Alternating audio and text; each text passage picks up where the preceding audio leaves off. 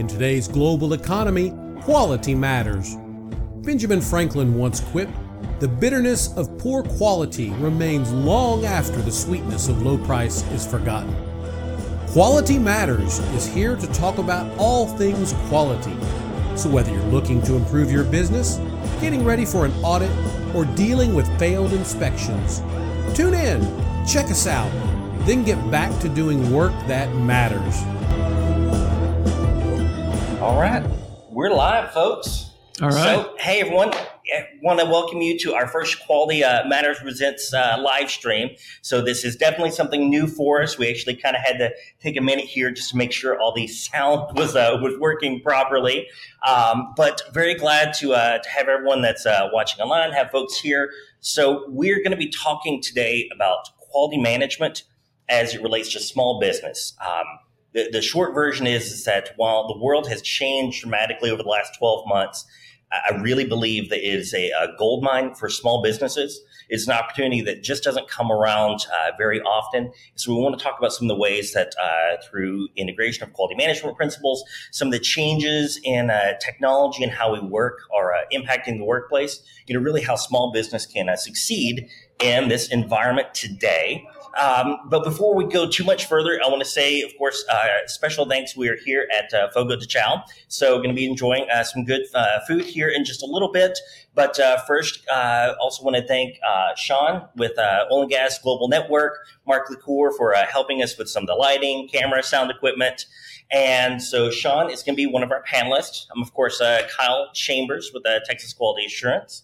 We have Melissa Bastite with Tietronix Medical and uh, Caleb Adcock, who is also with us at uh, Texas Quality Assurance. So, Sean, you want to get started on telling us a little bit about your background, kind of, you know, what you bring to the table here. Sure. Uh, so, about 18 years in oil and gas. I spent most of that time with Schlumberger. I've worked uh, manufacturing, both as a technician and as a manufacturing engineer.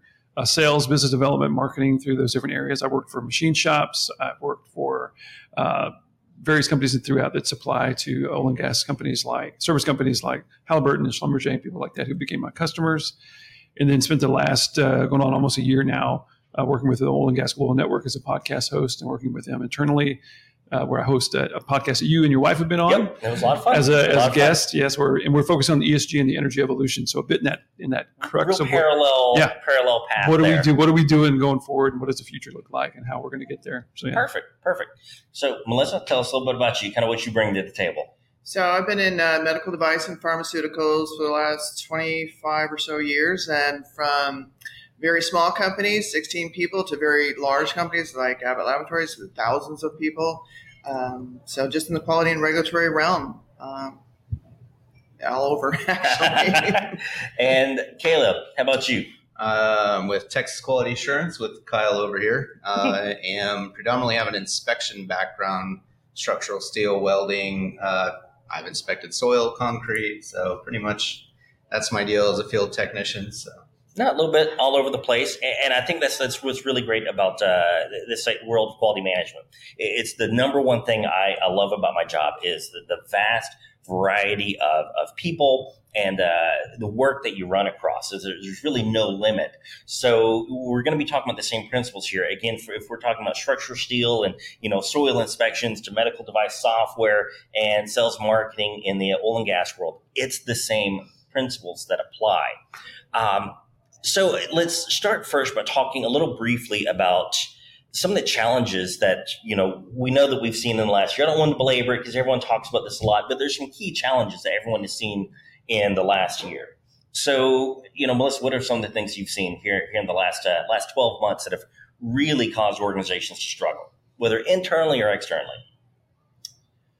I think it's just trying to how are we going to work um, remotely? I well, the industry I work in now is a software development company, so they're always been able to work remotely. But I know that other companies that's not their norm. So now everybody's trying to, you know, be able to chat with everybody, still do product development, still uh, all of those things. So uh, what we're doing now is everything's through Teams. So we're right. talking about all the projects that we're on, uh, talking to our customers, clients, uh, and trying to figure out what do they need, writing our requirements, that kind of thing. So yeah, it's a little more challenging because it's not, you know, you can just pick up a phone or go, you know, Right. visit them or anything, right? So now it's so you know we're all talking just to get the group together is talking on Teams. So that makes it a little more challenging, especially when you're in different time zones and things like that. It makes it a little No, Right. definitely that, that time zone one. That, that one is still uh, still real tricky for me.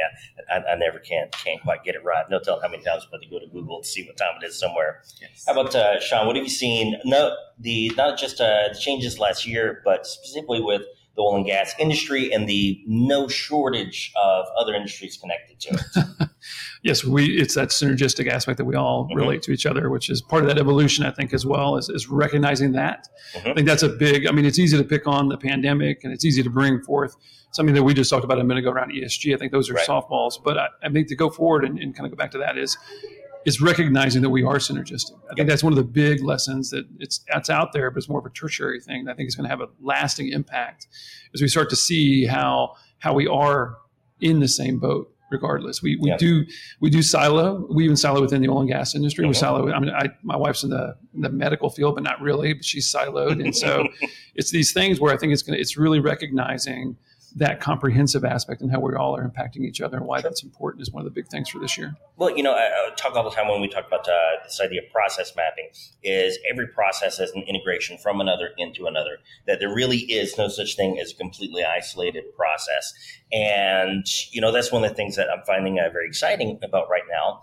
Is you know we had tried at Texas Assurance, we tried to do remote audits here a few years ago, and we, we couldn't do remote audits to save our lives. No one wanted to do a remote audit. It was such an odd foreign concept to us. Um, but now these things are commonplace. You know, it is um, absolutely nothing to integrate technology into these normal kind of everyday events. So it's um, it's just a huge opportunity. Um, you have to forgive Caleb. He is doing our tech on the back end to make sure that we've got everything running up here. Looking for comments as well on YouTube and LinkedIn. So if anybody's got those, we'll see them. So, Caleb, how about you? What, what are some of the things you've seen the last 12 months that folks really struggled to overcome? Um, I think uncertainty probably would be the biggest thing. You know, I remember when this first happened, nobody knew what was going on, how to act. I mean, even to this day, people still don't.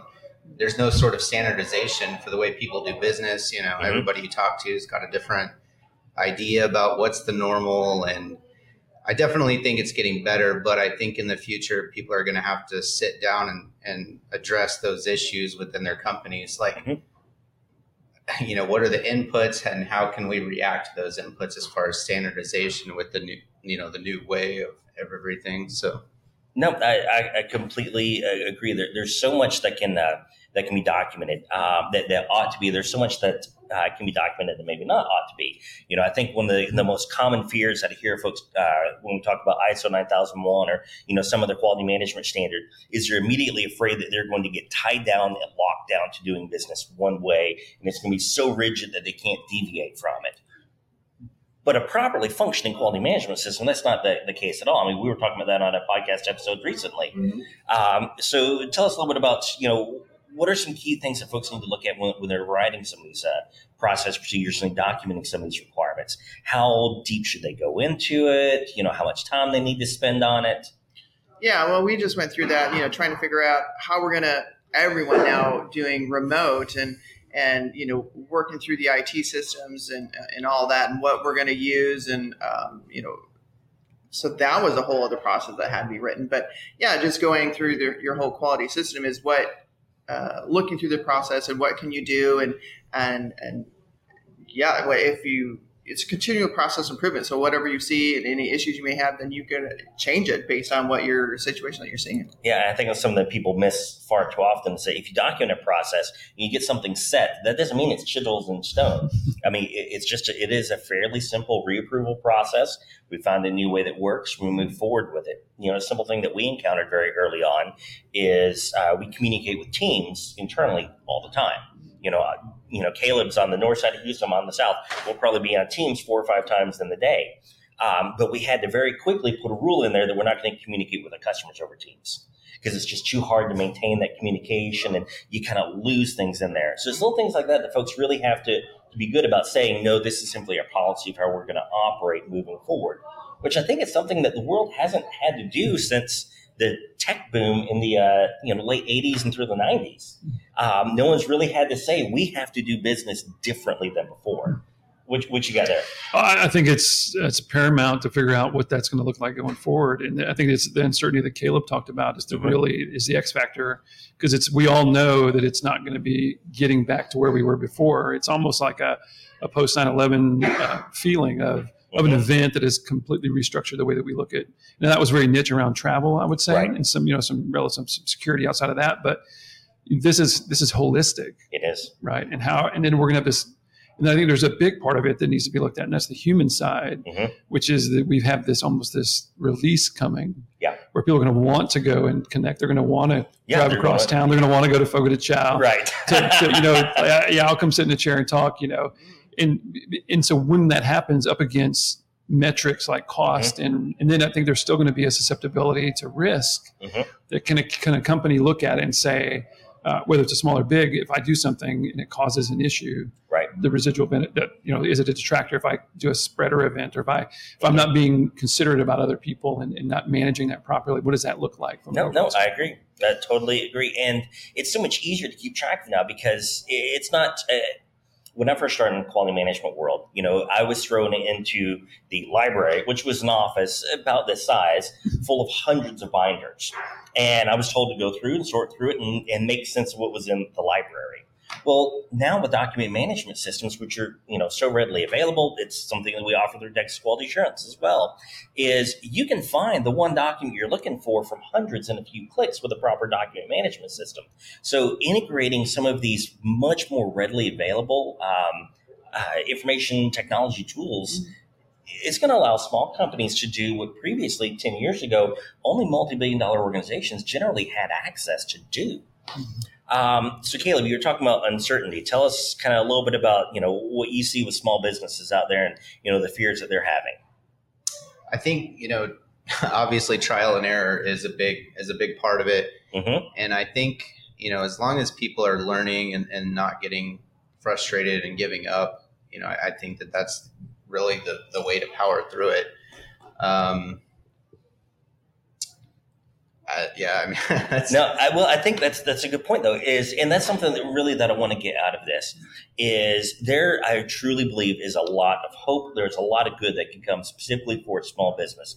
I think the opportunities for the larger businesses are you know dwindled in comparison to what I see for small business. I know that's hard to uh, hard to believe and hard to, to hear when you see that you know 30 percent of the small businesses in the country right now have either failed or in the process of failing. Um, and what we kind of called it early on in this whole process is we once we saw that the 15 days to slow the spread was going to turn into more, however much more is still yet to be determined. And we said that folks are going to call it fall in one of two camps. You know, they're going to fall in the camp of we're just going to struggle, we're going to hunker down, maybe we'll make it, maybe we don't, but they're only going to be a fraction of what they were than when they when things recover. The other group is saying, all right, we now have a lot more time on our hands we've got a lot of opportunity to make some improvement. And those teams that are able to jump on that are really going to be the ones that, that thrive. Yeah, I think, yes. I think you have more time now to go through your systems and say, does this make sense? Mm-hmm. Where can we improve? What can we do about it? And uh, of course, there's lots of webinars and things out there, and just learning what, what's happening, what's my better way to, to do the same processes. Yeah. And really look at them. No, I, I uh, totally agree. You know, uh, world that Caleb comes from, you know, contract labor is is abundant. You know, when you're talking about you know structural uh, uh, steel and these type words, contract labor is so abundant. It's just kind of the norm. You know, we, we've got one client right now. They're like, well, we only have ten employees, but when it gets busy, we might have fifty people on payroll. You know, but but they're they're contractors, and I think that's an idea that has now has an opportunity to expand beyond skilled labor. You know, we. Um, it, has been a common thing for big business to have you know fractional management for their executive and C suites, but there's no shortage of folks out of work looking for opportunities to do better. And I'm not saying that they're out of work is a good thing, but I'm saying that it is an opportunity for a lot of people to do a lot of good that they couldn't have done before. Well, I think the word, if you're playing the the bingo at home, you can take this off your uh, off your list. But but pivot is a word that I keep yeah. thinking about and really what that means, I think where, where a small business is more nimble and be able to mm-hmm. do this. If you have, I can remember not to pick on anybody I've worked for that's big, but you can draw the lines mm-hmm. to get that I used to call it the elephant to get it to turn around. To Oh, yeah. forever. Right. Uh-huh. In, in almost any way, whether Yeah. it's adopting even something as simple as a quality process or Yep. just an engineer or some sort of operational process. You can get four people to change the way they operate a lot easier than Yeah. 40 or 400. Yeah. It, it, yeah, it, it becomes a scale uh, Mhm. scale issue. Um, so I think that's going to provide a, a lot of opportunity. Is um, there's again, there's just no shortage of good professionals out there who are looking for opportunities that might not have had them before. And you know, to hire a full time quality manager or to hire a full time you know weld inspector, you know, Caleb, how much could a, a full time weld inspector weld inspector expect to make in a year? Full time. I mean, depending on you know certifications, you're looking at paying them between, you know, it's a big range, but thirty and ninety thousand dollars. You know, Yeah. hundred thousand. So So, and then by the time you add benefits and vacation, Oh, you're yeah. looking Yeah, at a hundred thousand dollar cost. Mhm. But if you're a small company with only twenty or thirty people, do you can you give that guy full time work? you usually hire somebody else. So yeah, and so these are a lot of just uh, opportunities where you can take those folks that have the skills that you need. And you can get them when you need them, as you need them. And, you know, the whole idea of the gig economy hit the IT world, you know, 15, 20 years ago. You know, we've all been familiar with the gig economy for IT, but I think we're going to see an opening for that in other professional services outside of, you know, folks looking to code and do uh, web design. Well, information, you know, is, is now the world is a lot smaller place because Mhm. of technology. So information is dynamic, you know. So Yeah. People know where they need people. People know where they can go. You know, it's Mhm. it's very dynamic because information is at you know your fingertips. So I think that there is going to be even more, just lots of movement between you know people and professions and companies. So. Well, we've even seen here that for uh, the ease of providing consultation, uh, document information development service, auditing, it's so much easier for uh, consulting companies like us now than it was just a few years ago. So we're able to provide the same service at a lower rate and get it done faster for you as a result of everything that's happened in the last year. So, Melissa, you've been in a number of different organizations. What are some of the benefits you see of a small business that has a management system in place and that doesn't? If they've actually got that certification, that seal they can stick on their website.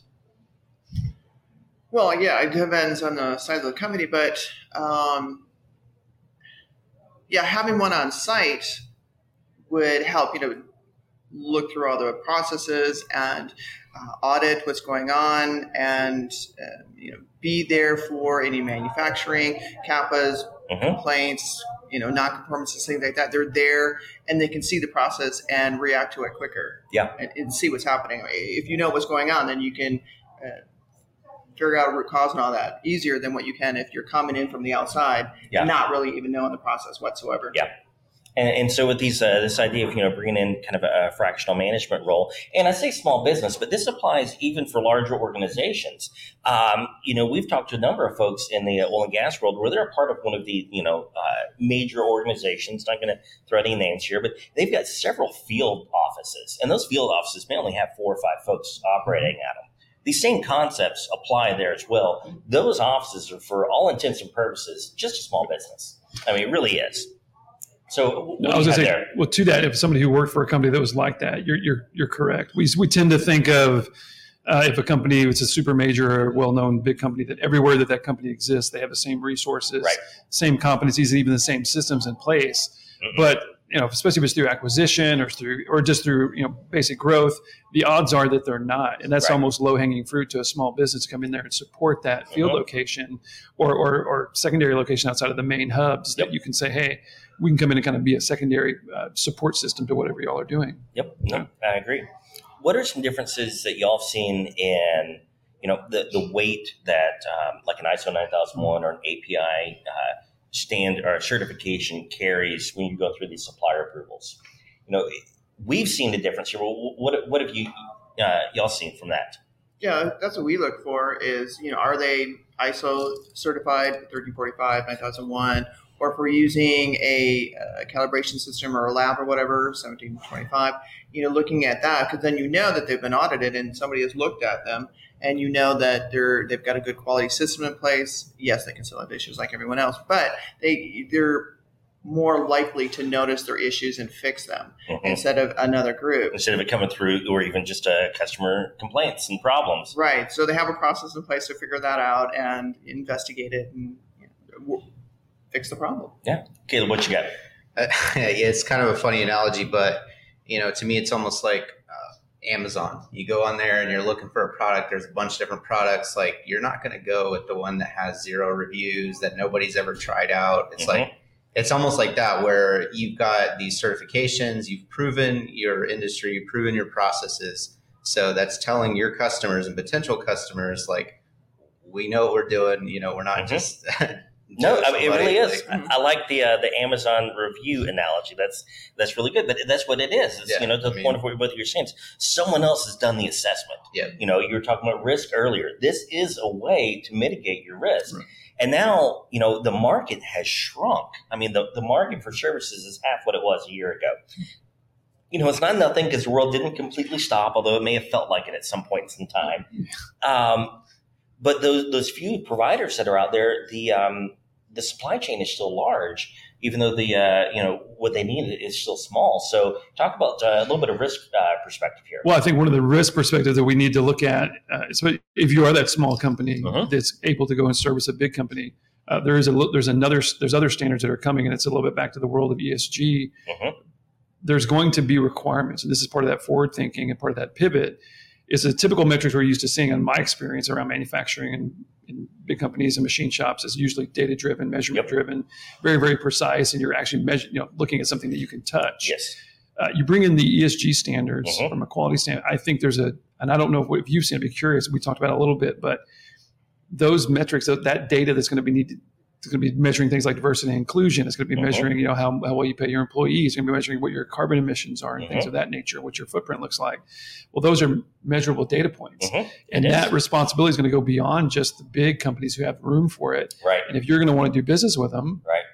how are you going to be able to answer those questions when they come back and ask you? Because they're going to be held liable on some, by somebody somewhere, Right. whether it's the public or investors or somebody else, the board, everybody else, that they want to make sure that the entire chain that they're connected with is adhering to those things as well. Right. Because that's the same issue. Back to the, the, quality, uh, your quality plans, because even in the product, it's the same difference. Yeah. Just, just now we're highlighting more of the human element than, than the product and service No, element. I, I agree. We talk, we talk on the uh, the podcast often. Is so much of the ISO 9001 standard is really it's it's about the culture.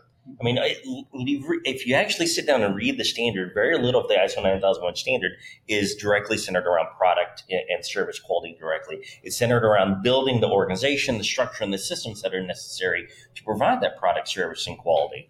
Um, in the 2015 edition of the standard, they, they threw the idea of interested parties out. And this is one of the things that uh, everyone's kind of like, well, what in the world's an interested party? But we're kind of seeing more and more now, which is why I had fun with the uh, podcast we did talking about ESG. Is this is the intersection Yeah. uh, of those two? Because these, uh, the, again, the world's changed. You know, folks care a lot more about what your organization does and why you do it and how you go about doing it. And these things have to uh, have to be focused on. So, Yes. so the um, but it, it is it's like um the made in America. I guess that's probably the uh, the closest to, to this that we've ever really had to worry about. And you've got some folks who simply, and I commend you, they just simply won't buy something if it doesn't have that made in America sticker on the back. But to put that made in America sticker on there, that has certain requirements for how far down that supply chain everything was sourced and made here in America. So you know, not only did this supplier do it, but you know the folks that they purchased from did as well. And you know, I'm what they call an elder millennial. So I, I can tell you that we are now the ones that are stepping in to run most of uh, the management positions that you know previously were a different generation. And millennials, like it or not, we care about what people care about. And it is a change that's happening. And to your point earlier about turning the elephant, you know, if um, if you've got an organization with even just a few hundred people, which still is technically considered a small business, changing that direction and getting everyone lined up with the same ideas is is difficult. But if you're a mom and pop shop, you've got you know 50, maybe 100 employees or even less. Um, it- it's really easy to rally people around a cause, and this cause can be a valuable sales tool. Yeah. Well, I, well, I- well, I think well, I think the key to that though is going to be, you know, the, the, the history of that company. Their, their, their- what, what, what baggage, and I don't mean to say it that way, but just whatever traditions, I guess you'd say they're bringing. So I think there's a little bit different couple ways to approach that. If it's an existing business that has 30 years of, of history, there's going to be a little bit of a different approach to get Yep. them to pivot that versus Right. it's just, you know, three, four people in a dream. You know, Right. that's a different, Yep. it's a different opportunity to basically get them to invest. And so I think it's recognizing how you approach that. Because if you approach both the same way, you're going to, Mhm. One will probably work and one probably won't. Yeah, no, no, I, uh, I agree. Um, so, what are what are some other things that uh, you know y'all seen that are some opportunities for folks here in the next uh, next year as a small business? You know, again, we've got a lower market. You know, we've got less uh, less goods and services going around, less demand. So it all sounds pretty uh, pessimistic and, and scary. But then we have you know the advent of uh, so many information uh, technology tools People can do work quicker, faster, cheaper than ever before. Smaller businesses can pivot and run circles around larger organizations. You know, I think we all saw in the beginning, uh, you know, that companies like Amazon, you know, were, which sometimes gets a, a- a bad uh, reputation out there for, for taking up so much of the, the business. But you, I think we're, we're going to find that this is a new renaissance for small business like we saw in the, uh, the late 90s. prices have Yeah. gone way down. I mean, as far as goods go and Yeah. services and everything, because yeah, yeah, you know, you can bash on them, but I mean, because of what they do, it's now very cheap and accessible to buy pretty much whatever you want. So No, I, I, I agree. I agree. Well, usually small businesses can quickly turn and create a system and move forward. Usually, the larger companies they Yeah. take longer to create the Mhm. processes. So, for you know, they can quickly turn on a dime, change Mhm. everything because they're, they're trying to survive. Yeah. So they're trying to Yep. make their processes, you know. Uh, faster sleeker whatever you want to call it and get their products out there quicker so that that that way they can sell more. You know- you know that's that's their whole purpose. I had a great conversation with uh, someone yesterday, just just prospect, just just someone we're talking to, and I was asking, you know, what, what are y'all doing the last twelve months? How, how are you getting the uh, the quality management system implemented? Because they're still probably maybe six months away from being ready to go for uh, certification, and you know, sounds like they're really doing a lot of good. And he says, "Well, Kyle, here's a few things that I've done." And he said, "For one, I uh, I- I check out, you know, like your podcast." He said, "I've actually got some of the folks on our team listening to it because it's good information." so that was, that was that was fun to hear. And then he said the second thing is, and this goes to your point, is he's like, there's no shortage of good case studies on ASQ. He said, I'll spend days just reading through all of these case studies what other folks have done. And again, these are opportunities that really didn't exist 10 years ago. You know, I remember I had a job doing uh, help desk work in uh, the, you know, early 2000s, which, you know, sounds like long ago now, but, eh. and um, I remember telling them, like, well, what do I do when I don't have any, like, work? They said, well, find a white paper. I was like, what the heck is white paper? And, you know, you just didn't have, had access to the same resource got now. I read the pink sheets, gold sheets, anything that came from FDA, and now you know I'm on their website, they, you know they send me Yeah. everything, their, their updates. Uh, same thing with the uh, European Union stuff, anything that's Mhm. happening over there, because you never know like where you're going to get into, and like Yeah. I, I need to know because you know the U.S. may adopt it, or we maybe start selling overseas. You just Yeah. never know. So Yeah. just keeping you know abreast of what's happening in the regulatory and quality world. Yeah, and it's not that uh, terribly hard to, to jump into the middle of it. Like, um, you know, Caleb, you had uh, you came from this uh, background of you know weld inspection work and quality control. And what have you been working on the last six months? oh, improvements. Um, you know, helping companies improve. That's what we do. Is you know we we try and make the work quicker, more efficient. Um, you know, so that's what we what we've been trying to do is find companies that are willing to get out of their comfort zone Mhm. and you know i don't want to it's not taking a risk but changing Mhm. you know that way trying to automate the system or But I think you hit the, the key is that you have to get out of the comfort zone. yeah Is you know the world has fundamentally changed the way that we're going to do business. I You have mean, to you know, with it. yeah, I hate Yeah, I hate the term new normal, but like we, we are moving into a new normal and you know we have to adjust which again that, that's so much what uh, you guys work with on your podcast Yeah, we, we do. It's a big part of that evolution. But I also want to, there's part of this small business narrative that I definitely want to point out. And I don't think we should be afraid to be a small business as well, Mhm. if you are one. And what I mean by that is we tend to look at Amazon or, you know, Mhm. Microsoft or whoever is this, as this goal. And yet you can, if you're, I think part of the pandemic has taught us that if you're okay with wherever you wherever you are in that role, if you're not going to ever be, if you're part of that 15% of the Amazon shipping Right. part that isn't, that that market's it seems like oh market share, you not you need to be more, it needs to be bigger. Right. May, maybe part of the lesson is the ability to just be okay with where you're at in that Mhm. market and stay true to what you're doing Mhm. and just be okay with it. No, no, I, uh, I completely agree. completely agree. Um, so let's just kind of do then a, a quick recap here uh, of what we're looking at. So, you know, obviously we know how the world has changed. We know, we know how terrible things have gotten. You know, so many businesses are really suffering and, and struggling. But at the same time, we, we know that small business can, you know, you can pivot, you can change, you can make improvements much more rapidly, much more quickly than before.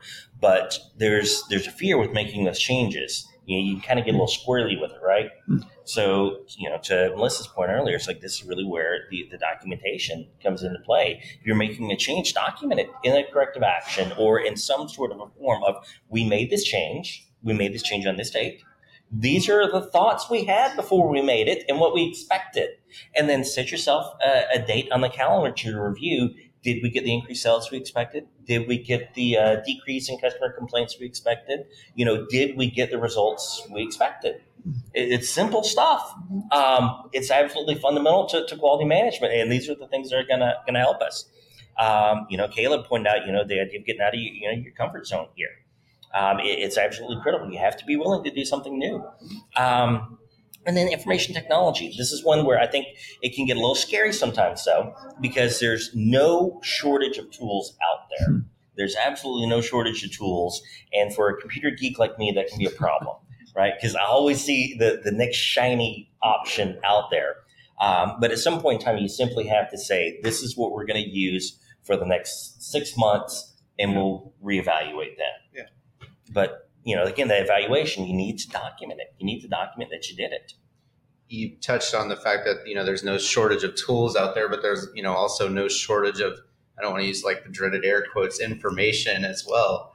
um, and one of the things that I find is there's just so much, and then you start start to dig into it, and you're like, that's not really anything. you know, it grabbed my attention, hmm but I think that also finding a good source of information and a good um, you know person that you trust Mhm. is imperative if you're going to take a step in a certain direction that you may be uncertain about. Like And, and again, though, we've got more opportunities for businesses to do that now than we would have had a year, year and a half ago. Um, because you do have so many professionals that are, that are out of work or looking for the next uh, next idea, and there's no reason that they couldn't help support three or four different organizations, probably earn a better living than they were earning before, and add more value back into the economy and the marketplace than they ever could have before either. Um, before we get finished up here, any any final thoughts from anyone else? You want to?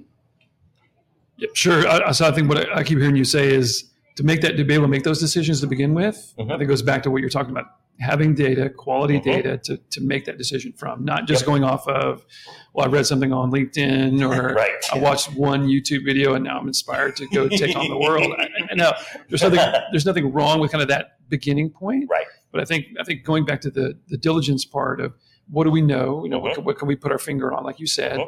and then I think also I think in terms of evaluating, I don't want to break it down in just the two areas, but I'd say what hasn't changed or what's always going to be important, right? You're going Right. to need to have Mhm. va- you know measured metrics, measure something. So Yep. now the medium by that how that happens may change, Right. but some of these fundamental aspects aren't going to go anywhere. So maybe it's maybe it's to regroup and pivot, but to focus Yeah. on something that you think is specific. But there's I think there's also a couple other areas you can go into, and one of them might be there may be this wild card. Maybe it is time to to look at unicorns and rainbows Mhm. and say what what looking at what's happening now is this potential there from a transition still using qualitative data Mhm. still in that same frame but saying we're going to take this risk and maybe it's a little bit different than this one but we're going to go ahead and do that so i think i think it's part of it is being adventurous and pivoting but also being true to those Mhm. natures around let's let's make a sound decision based on what we know No, I agree, and that's you know you go back to the uh, quality management principles is evidence based decision making. I mean, it's just right there in the, the absolute foundation of uh, of everything we have here. Um, but you know, you talk about uh, maybe kind of going after some of these other squirrely uh, Mhm. topics, which is look. I, trust me, I know it's very easy to see you know uh, shiny opportunities out there, and maybe we want to go after this and do that. Um, but you do have to, to, keep it focused. And really, I think the best way of keeping that focused is to know why you know why you exist. Why, why does your organization exist? What is the core that you're doing? And again, I love what you said about the uh, small business. It's like it's okay to be to be a small business. You can serve a niche um, goal, and you've got a certain way and angle that you approach it, and it's just. Um, we're going to have someone on the podcast soon to talk about um, the value of mission statements and quality policies. And you know, I can say from having done a number of ISO audits that folks usually just gloss right over that quality policy. Like, yes, we have it. It technically hits all of the requirements of the standard. And an ISO auditor, I just kind of you know sail on by. But I think for organizations that really want to uh, not just survive this uh, pandemic and this uh, economic turn down, but really want to thrive as it uh, continues, they really have to be focused on those uh, their mission, on their policy, and the documentation.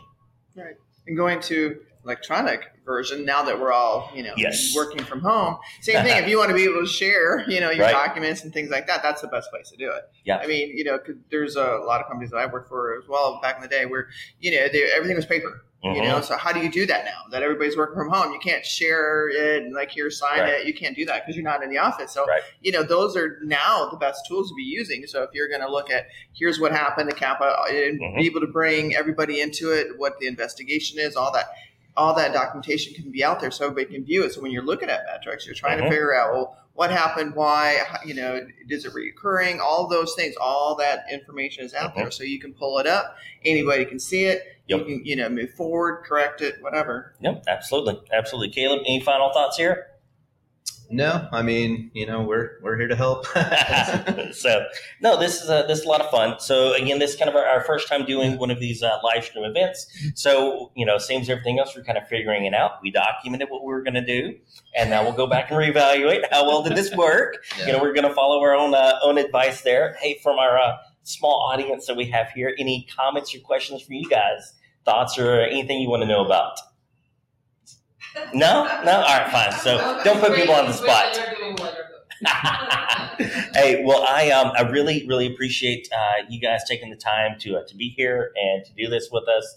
I'm looking forward to doing some more events like this, and uh, again, just kind of keep figuring this out as we go. But I, I just want to leave with one final thought: is I am truly, absolutely hopeful and very optimistic for the future of small business in, in, this economy.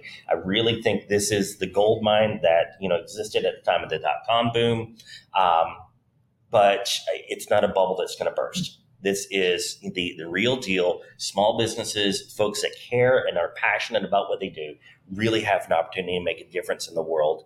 And I'm just looking forward to being a part of it. So thank you guys. Appreciate it. Thank you. Yeah.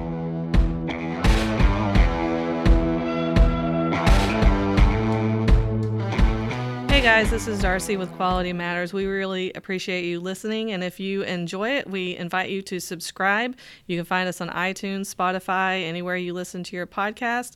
Subscribe, comment, leave us a review. We're happy to hear from you.